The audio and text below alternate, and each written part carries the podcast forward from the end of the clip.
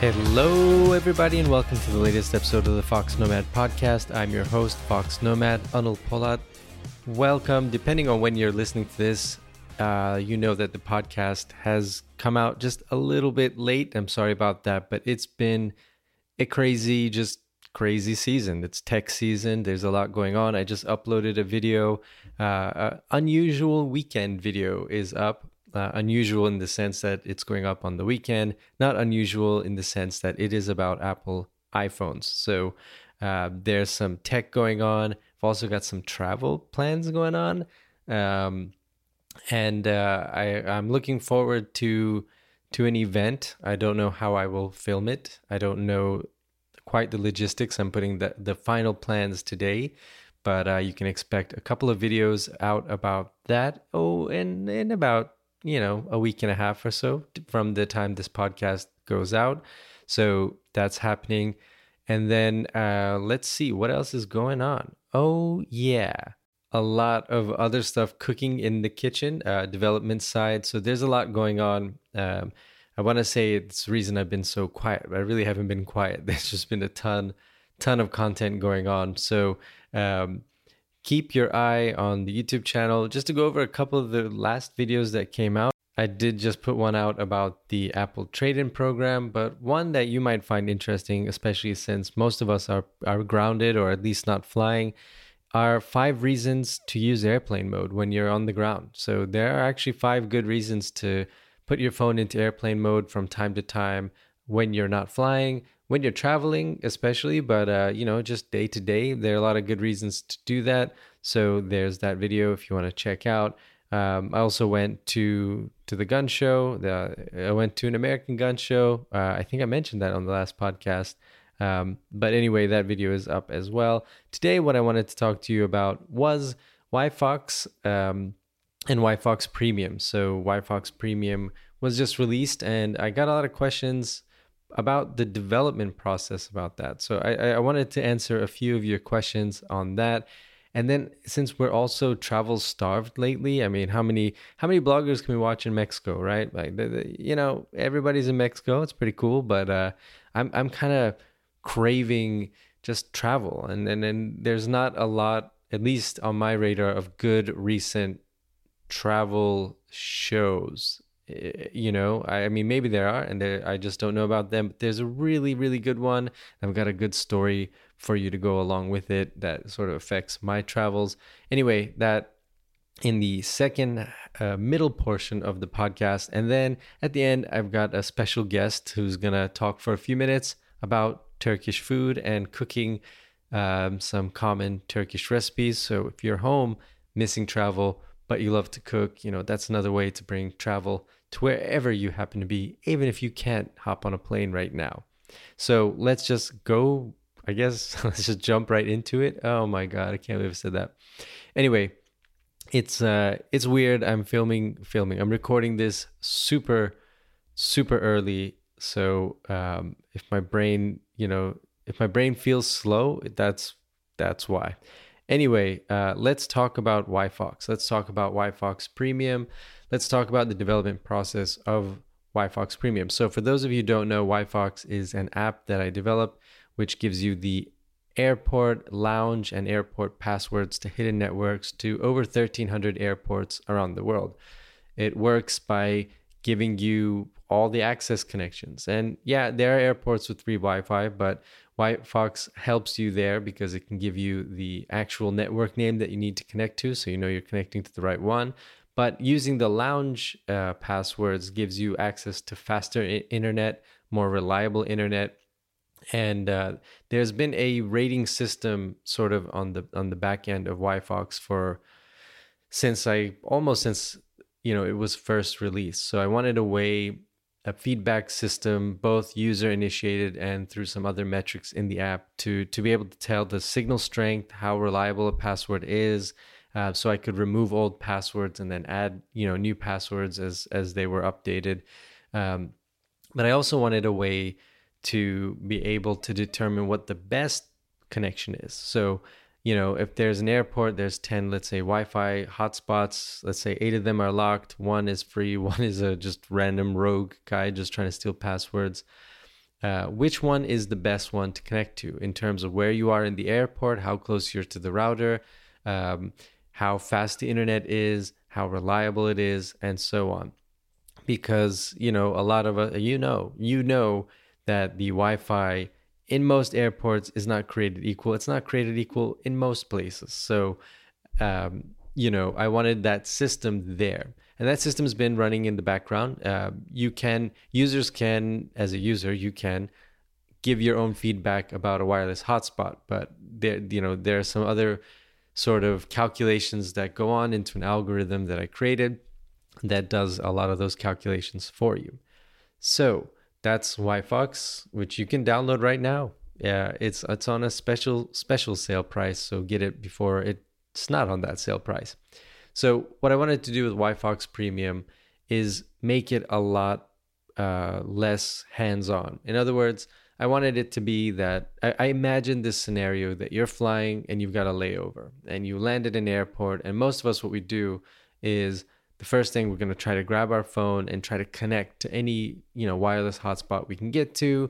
We're either waiting in the passport line, you know, at customs, or going through another security check, and it's not the best time to take out your phone and have to fidget with it and to figure out, you know, how can I connect, which network is the right one, you know, do I have service, all this stuff. So I just imagined a scenario that your plane lands, you don't have any internet, and you turn on WiFox, or you just open your phone and then you get a notification with the password and the network information, the connection information for that airport. Oh, and that one that would be sorted with the best connection for you. So a lot of you, I don't know if you guys are photo or video editing. I imagine many of you listening to the podcast are at least tech heavy. So you're using a lot of internet, and who doesn't love faster internet? I mean, nobody's going to complain. So I wanted to give you automatically that connection, the best connection. And it's all updated in real time. So the passwords are updated in real time, but also that connection algorithm is working also in real time to sort those passwords for you. So that's how WiFox Premium works. You know, in a nutshell, there's a couple of other features that premium users get. And when I talk about premium users, you can download WiFox free and try it out for 7 days. It's essentially an add-on on top of WiFox, the standard version of WiFox.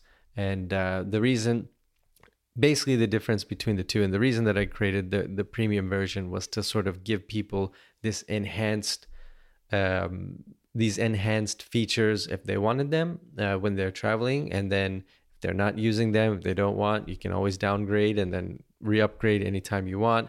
The subscription lasts for 1 year, so, and it's I think a very reasonable price. Especially when you hear how much development effort goes into that. But if you use just standard WiFox, essentially what that does is you've got to go through the networks. You basically open it up.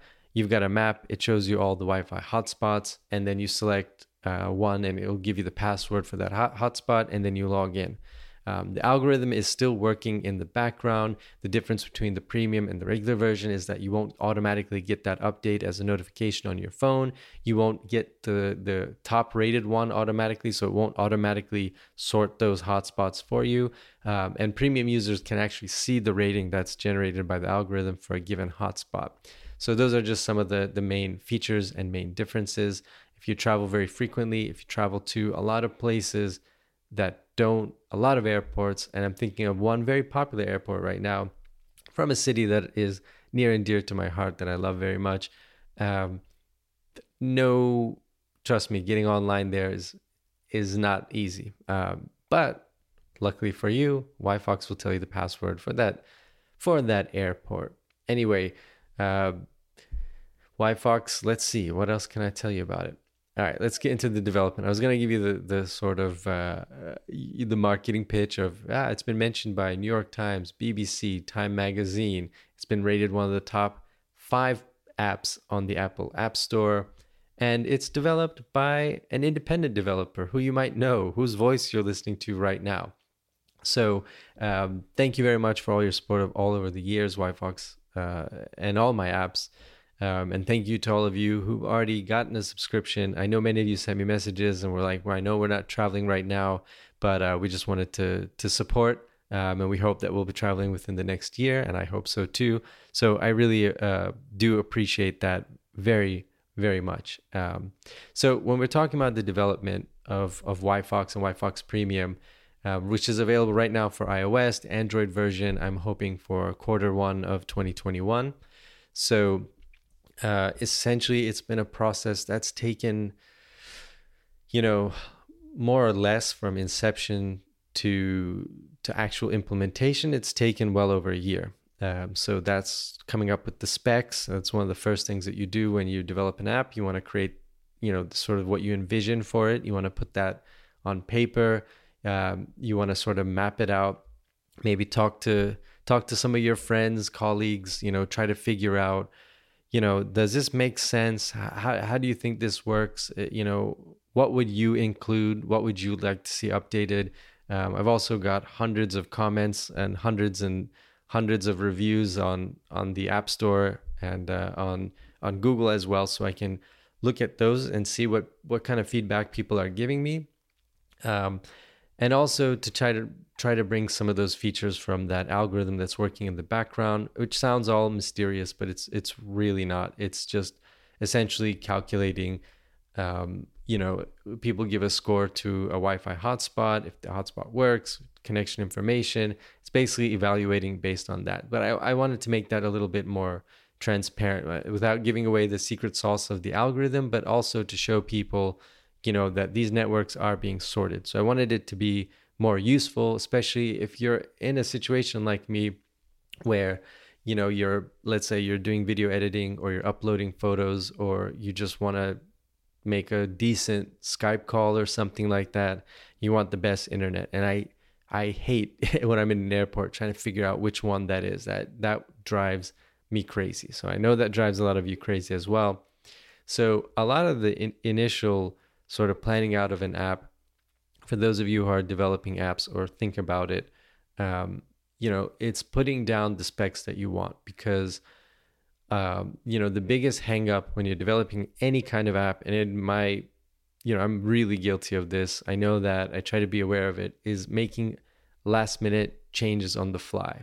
And that's when you're actually in the development process, when you're actually developing the app, you start to see how things work and you go, oh, you know, this doesn't quite make sense. It should actually be like this. And when you do those little tweaks, or you're like, you know, it would be really nice if this button did that. You know, that would be just really nice if you want to add that in. A lot of times, those little last-minute course corrections end up taking months to develop in because, you know, you got to change the logic of the application when you're building it. It's like a story in a sense. If one part of the web is off, it creates ripples down the line. And those last minute changes are something that you really, really want to avoid. And there's also this thing, you know, I'll talk about a little bit, but when you get close to the release date of an app, you know, there's always stuff you want to update. There's always things that you want to fix and tweak. There are always little warnings that you get inside of, you know, like Xcode for iOS, you know, little things that like, oh, that library is depreciated, you might not want to use it, and so on. You just want to make it, you know, perfect. You just want to perfect everything. You never get to that state. It's always a work in progress. And so you got to get to a point where you need to outline the things that you really want, the things that are nice to have, and the things that you don't really care about, maybe long term. So need to have, nice to have, don't really need to have, I think is a good way to put it. And then, you know, you want those things that you really want to have, you want to get those locked in so that you can actually release the app. Otherwise, you will be in update, just sort of update hell. You'll just be updating and updating. So for those of you, and, you know, I hope this isn't boring a lot of you, but I did get a lot of questions about this. I've gotten a lot of questions about development over the years. So the main advice I would give is make sure that you put down the features that you want on paper. Give it a week. Talk to people, let it, you know, marinate in your brain. Once you feel very comfortable with that situation, you can kind of place yourself in how an app is going to be used. You know, you want to imagine yourself using it. You want to then start drawing out all the windows. You want to draw out what every click of the app is going to look like, what the design is going to look like. In an update like ours, you know, we kind of have the look and the style locked in. But any new pages that you want, what does that look like? You know, when you click that button, how long does it take for the other button to pop up? Do you want to delay that?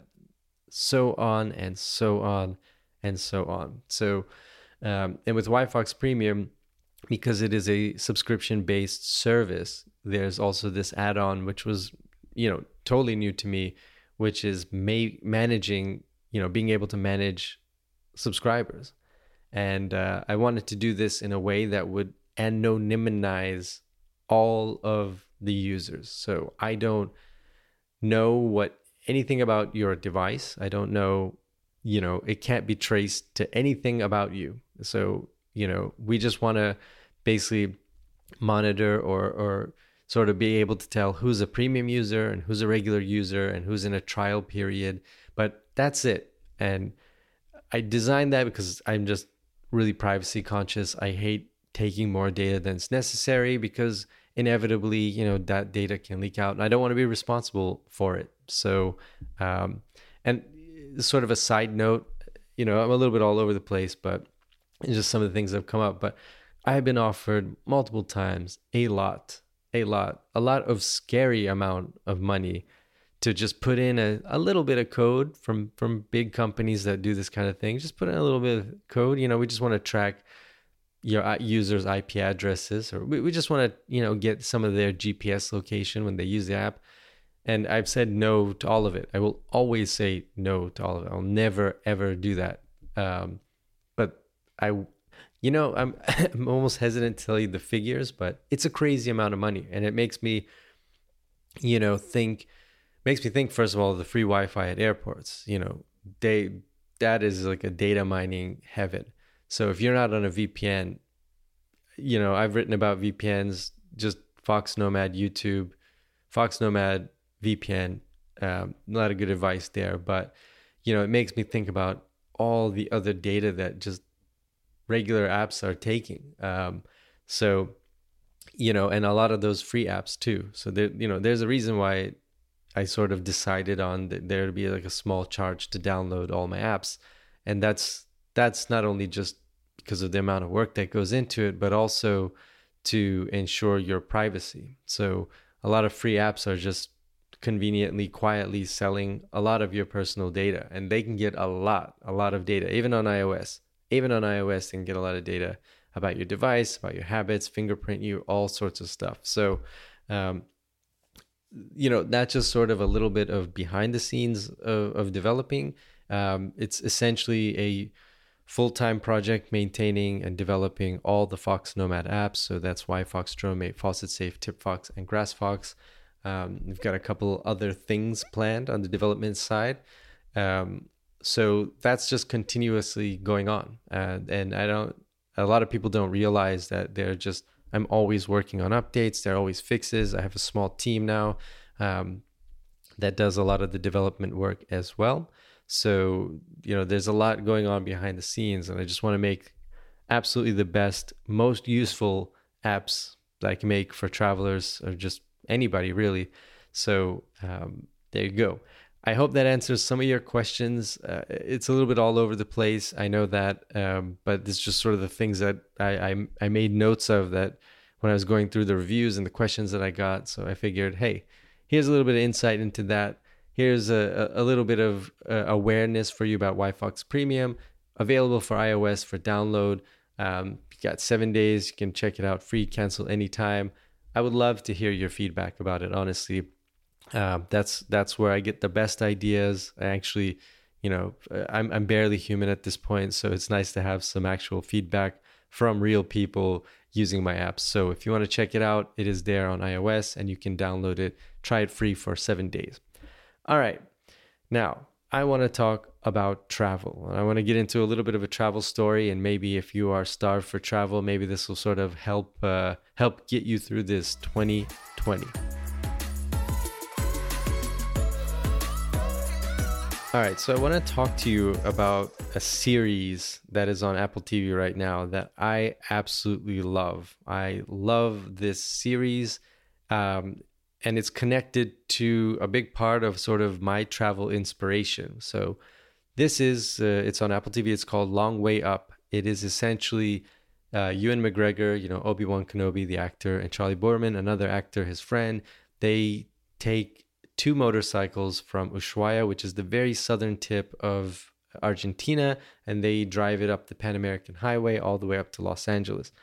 It's really just, it's just great. The cinematography is absolutely incredible. I want to give you more information, but I might have more information about that. But anyway, just the shots that they are able to get are fascinating. And the reason that I like Long Way Up so much is because in 2004, I think, that was when I read about Long Way Around. So that was Ewan McGregor again and Charley Boorman. This was about 2004. And I read a magazine article that a family member had given me, actually. And I remember that. I remember that getting that magazine. And he said, you know, I think you'll enjoy this. I think you'll enjoy this article.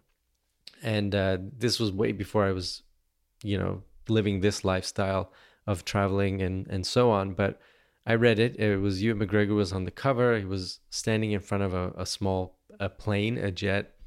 And it was about his planning to do this motorcycle trip from New York all the way around. Sorry, from London all the way around to New York.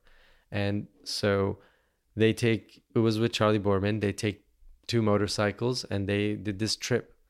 And I was fascinated to hear about the planning. I guess a lot of you too, I love travel planning and how people, you know, plan their trips. It's the same thing with tech. I love looking at, you know, when I see travel vloggers, when I see tech YouTubers, these people that I follow, I love to see what's in their backpack, what they carry. It gives me ideas, you know, maybe I can change my setup. It's just fun. It's just, it's something about that planning part that I like. And what I really like about Long Way Around was, that article had a lot of the planning, you know, and it takes a lot of planning to do a trip like that. You've got to figure out your exact route, you know, the map, you got to figure out border crossings, visas, all those things. And so I was really fascinated. And then when it came out, so essentially how it worked was, both of these guys went around on motorcycles. They had a third motorcycle who was the cinematographer who followed them, who got all their shots. Then they had a support vehicle that would only meet up with them really at border crossings. So this was support really to handle the visas, handle all the paperwork. Obviously, there's a film crew there as well. So that was part of that. But for most of the journey, Ewan McGregor and Charley Boorman are on their own. And there's a documentary, you can watch that. It's also on Apple TV, actually, which I highly recommend, but I really, really recommend the book. The book is, as everybody says about books, so much better. And it's really like a diary. It's just Ewan and Charley's diaries of this trip. And it's at a time, you know, 2004, there was really not social media or anything like that. So it's almost like a time capsule in a sense from, you know, just a different time and a different way to travel. I love it. And a lot of people complained about something about that book, but what I loved about it was that they complained a lot about each other, that they would get on each other's nerves. They would, you know, a couple of times in Mongolia, they just set up their camps, you know, their tents like really far apart just for some space because they were fighting. And a lot of people were like, God, these guys are bickering a lot. Like, why do they talk about that? And I was thinking, yeah, I mean, if you're traveling 4 months around the world every day, sitting on a motorcycle with somebody, you know, friend, you know, good friend, whatever, you're going to get tired. It's going to be stressful. You're going to get on each other's nerves. And that's totally normal. And what I loved about that diary was that it was so real. It was just so raw. So if you read it, and you've traveled, you've taken these long trips with people, you know that's how it gets. And it's not that they end up hating each other at the end. They actually are really good friends, and they obviously do this two more times, two different sort of, you know, multi-country trips. you know, so it's not all complaining, but what I like about it is it shows you what travel is really like. It's not just the highlights. It's actually, you know, it's Obi-Wan Kenobi, yes, but the way he writes the diary, it's like, it's just any normal person. And I really like that a lot. So if you're looking for a great travel book, Long Way Around, I highly recommend. Then they did the same trip. It was a little bit different. A similar trip from London to Cape Town. That was a little bit different. But jumping up to Long Way Up, this time they're going, and now there's a huge gap, right? It's 2020. I think the last trip they did was 12 years ago. Charley Boorman has had since two really bad motorcycle accidents, which they highlight in the first episode of Long Way Up. Basically, you know, his legs are just held together with bolts at this point. So he's a little bit more nervous riding. They talk about that. But one of the big changes to this trip is they take electric bikes. So they're electric motorcycles. And again, I was on, you know, I'm hanging out in those forums, reading what people think about each episode. And a lot of people go into the first two episodes, they talk about, oh man, it talks so much about the setup and the planning and the bikes. Oh, charging the bikes. How are we going to do that? And I thought that was the most fascinating part, really, of those first two episodes. I mean, that was what it was all about, you know. They're taking two electric motorcycles. And I never thought about electric motorcycles. I mean, I know about electric cars, but I didn't really think about it being a thing. And when you know, think about it for half a second, you know, a Tesla, let's say, just your run-of-the-mill Tesla is like, what, 250-mile range, whereas a motorcycle is going to have a way smaller battery. And so they were trying to figure out what company to use an electric bike. Most of the bikes they looked at had a range of like 70 miles, which is, you know, 135 kilometers or so, which is, you know, if you're doing this kind of trip, through a lot of remote regions, that's not a lot of distance. And because it's not a lot of distance, you're not going to be able to charge it, so on and so on. So essentially, you know, just to give you kind of a recap without spoiling anything, they get in touch with Harley-Davidson, who is developing electric motorcycles at the time. This trip actually took place, the actual trip took place last year from September to December. So it's about a year from when this podcast came out. The planning obviously is happening, you know, a year before or so. So Harley-Davidson now has electric bikes out, but at the time they were really prototypes. They only had one in the world. And for this trip, they developed two for these guys to take. And then they have their support vehicles this time. And they've got a pretty big support crew, I'd say, this time. You know, they've got a lot of like 10 people in an office who did all the planning. They have the benefit of you know, local guides at the borders to help them with visa crossings and all of this, and so they've got the old team back, the cinematographer who follows them on a diesel-powered motorcycle, who does all the shots of them riding, amazing drone shots. I'm so jealous of those drone shots. They are amazing. You just want to be there, like the colors. It's incredible when you think about, you know, how far ahead he has to ride up to get these shots with these guys. You know, riding up, he's got to plan those out. He's got to go up into the mountains when they're coming down a valley. It's just incredible. So the cinematography is really impressive and amazing. Going back to the support crew, they also wanted to do the support crew with electric vehicles. And again, you know, you need vehicles that are trucks. You know, they've got a lot of filming equipment. They wanted to be able to have a mobile charging station, mostly because there aren't chargers along that route. You know, I mean, there aren't exactly electric chargers on the way. So I'll just kind of give you a real brief synopsis without telling you any more about the series. But Rivian, which is a company that makes electric cars, I highly recommend you check them out. I'm pretty sure I ran into them at CES earlier this year. And they're doing some really cool stuff with electric technology, but they essentially build out a charging station network all the way up the Pan-American Highway for these guys, for this trip. It's incredible. And then they leave those chargers there for other people who might want to, you know, charge up electric cars, electric bikes, or for just other people there who, you know, just need an electrical outlet. And so some of these places are pretty remote, which is amazing. And the bikes themselves, from a tech point of view, are incredible. Like, just the technology there is absolutely incredible. The Rivian trucks, and those are prototypes. Like, the inside is not finished at all. The outside looks like just amazing. Like, it's just super slick. But the inside's got like these huge like physical buttons, basically switches and stuff, because they haven't had, you know, these are prototypes. They haven't had time to build out the interior to make it look nice and put, you know, touch panels or whatever. It's just literally just switches. It's so cool. It's so great.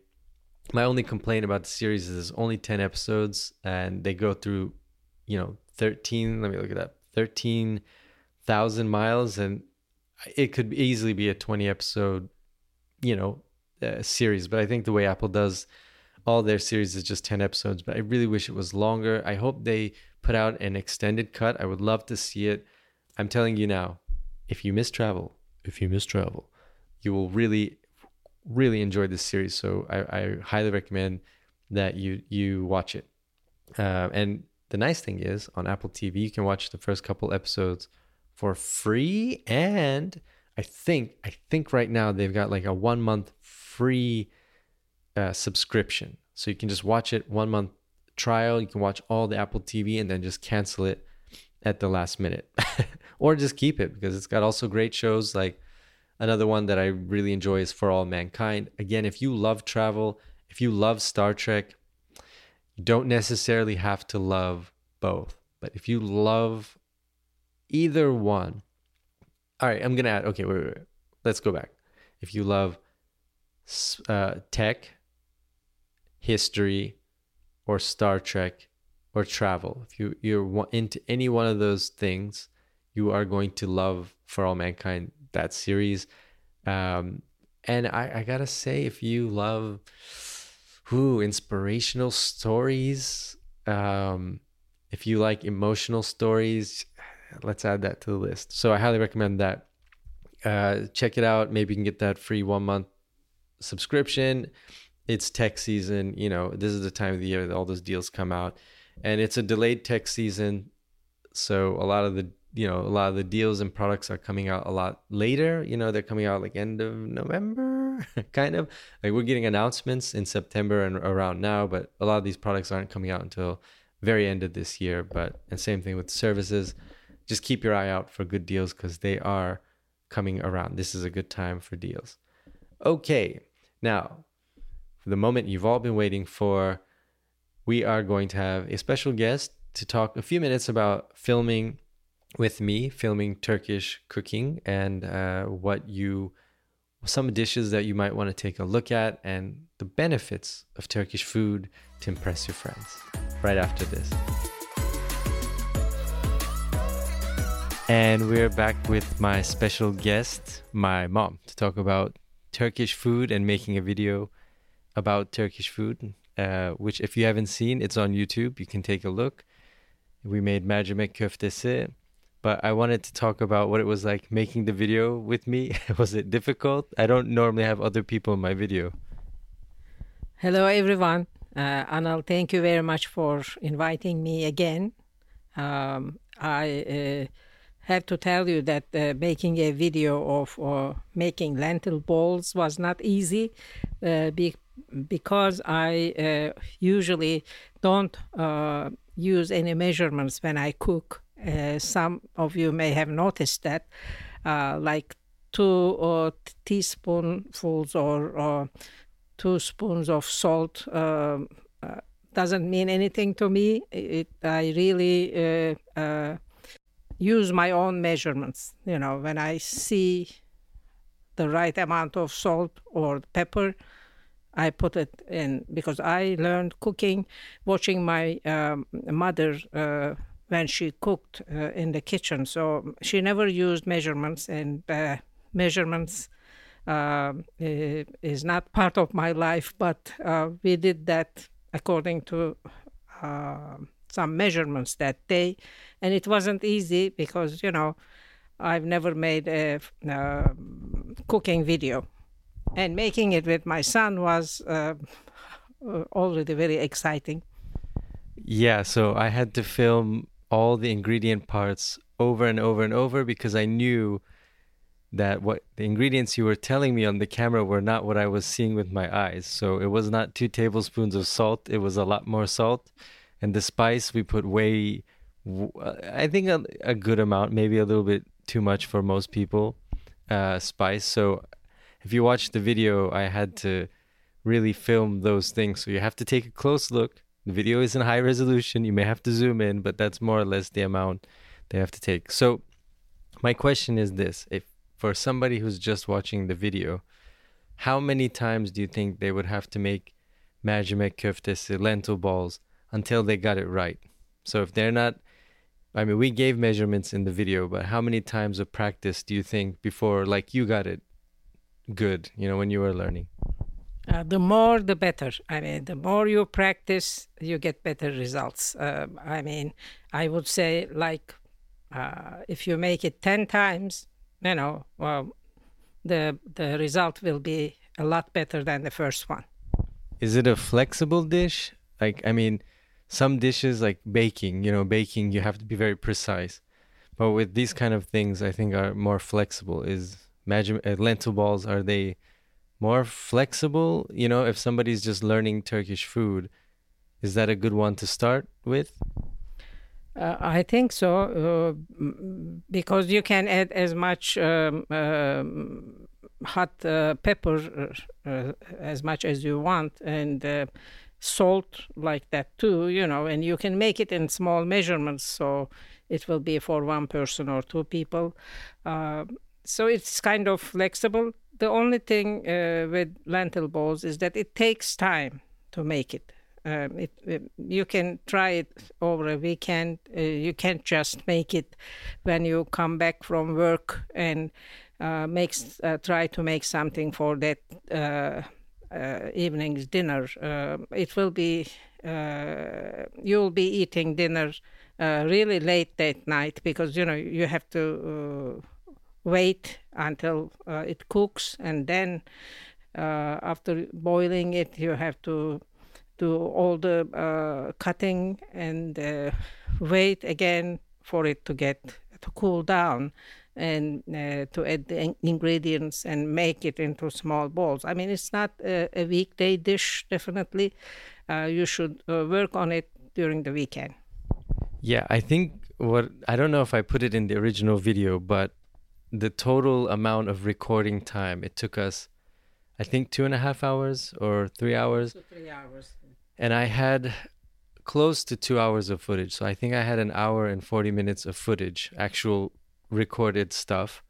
Most of it was just the camera that was just running while things were cooking, while you were chopping, and I had to edit. But I had to rewatch 1 hour and 40 minutes because a lot of the talking, you know, we were talking a lot during the making of that. So the ingredients and, you know, so I had to find when we're talking and then the visual part. So I had to rewatch it all over. And that's when I realized that the measurements were wrong. So when you were saying like 2 tablespoons, and then I was looking at the footage, I was like, no, she put 4 tablespoons or big tablespoons. So I had to go back. Okay, we're probably going to make a couple more of these videos that I think people want to see. This one was because it was vegan. And I think a lot of people don't know Turkish food is not very meat heavy. I mean, it can be, but I think a lot of things people eat at home are more, you know, like if you look at the cuisine, it's mostly vegetarian, I think. Yes. You know, and like kebab is you go out and eat it. It's not people are eating kebab every night. What do you think are some dishes that people don't know about, who don't know Turkish food, should try cooking without giving away secrets for the videos that we're making? I mean, you should start with easy ones. Like you should use a lot of olive oil in your cooking and a lot of vegetables. This is, of course, very healthy, and I've always felt really guilty over the years for not having enough time for my children not enough time for my husband, not enough time for the whole family, and not enough time to spend in the kitchen to cook all those dishes that the Turkish kitchen has.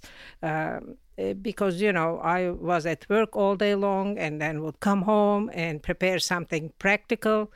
I would start with a soup, for instance, and then we'll have something vegetable and rice to go with it, or bulgur, which were the easiest things. So like dishes like lentil balls I would make over the weekend, so it will last a few days during the week. Whenever I have the time now over the weekends, you know, I try to make something a little more complex, like lentil balls. And usually it takes the whole afternoon or the whole morning to cook. But over the week, you know, during the week, I don't have enough time to cook. So my advice is for you to start with easier dishes like vegetables and soups, and then go into more complex ones. Well, I don't think anybody in the family has any complaints about your cooking over the years. But I think, yeah, Turkish food is very quick food, I think, in general. I mean, yeah, there are the complex dishes, but people don't usually eat those every day. You know, they're not making those things every day. Those are like for guests or for weekend when you have more time. Okay, any last thoughts before we make another food video? Any recommendations for people wanting to learn Turkish food? Maybe they're scared or intimidated. There are so many videos on YouTube these days that you can find almost all the dishes. You can watch the videos, you can try to make them. There is quite a lot of them that you can try. And, you know, don't be intimidated and don't be unhappy if you don't get the right result in your first try. Keep making it and you'll get better results in your second, third, fourth try. I mean, the Turkish food is like that. I mean, as Anil said, you eat a lot of healthy food when you have Turkish food. My advice is you always keep a lot of uncooked beans, dried beans at home, and a lot of vegetables like eggplant, green beans, and a lot of onions too, green onions, green peppers, tomatoes. Actually, there is one way of cooking a Turkish vegetarian dish.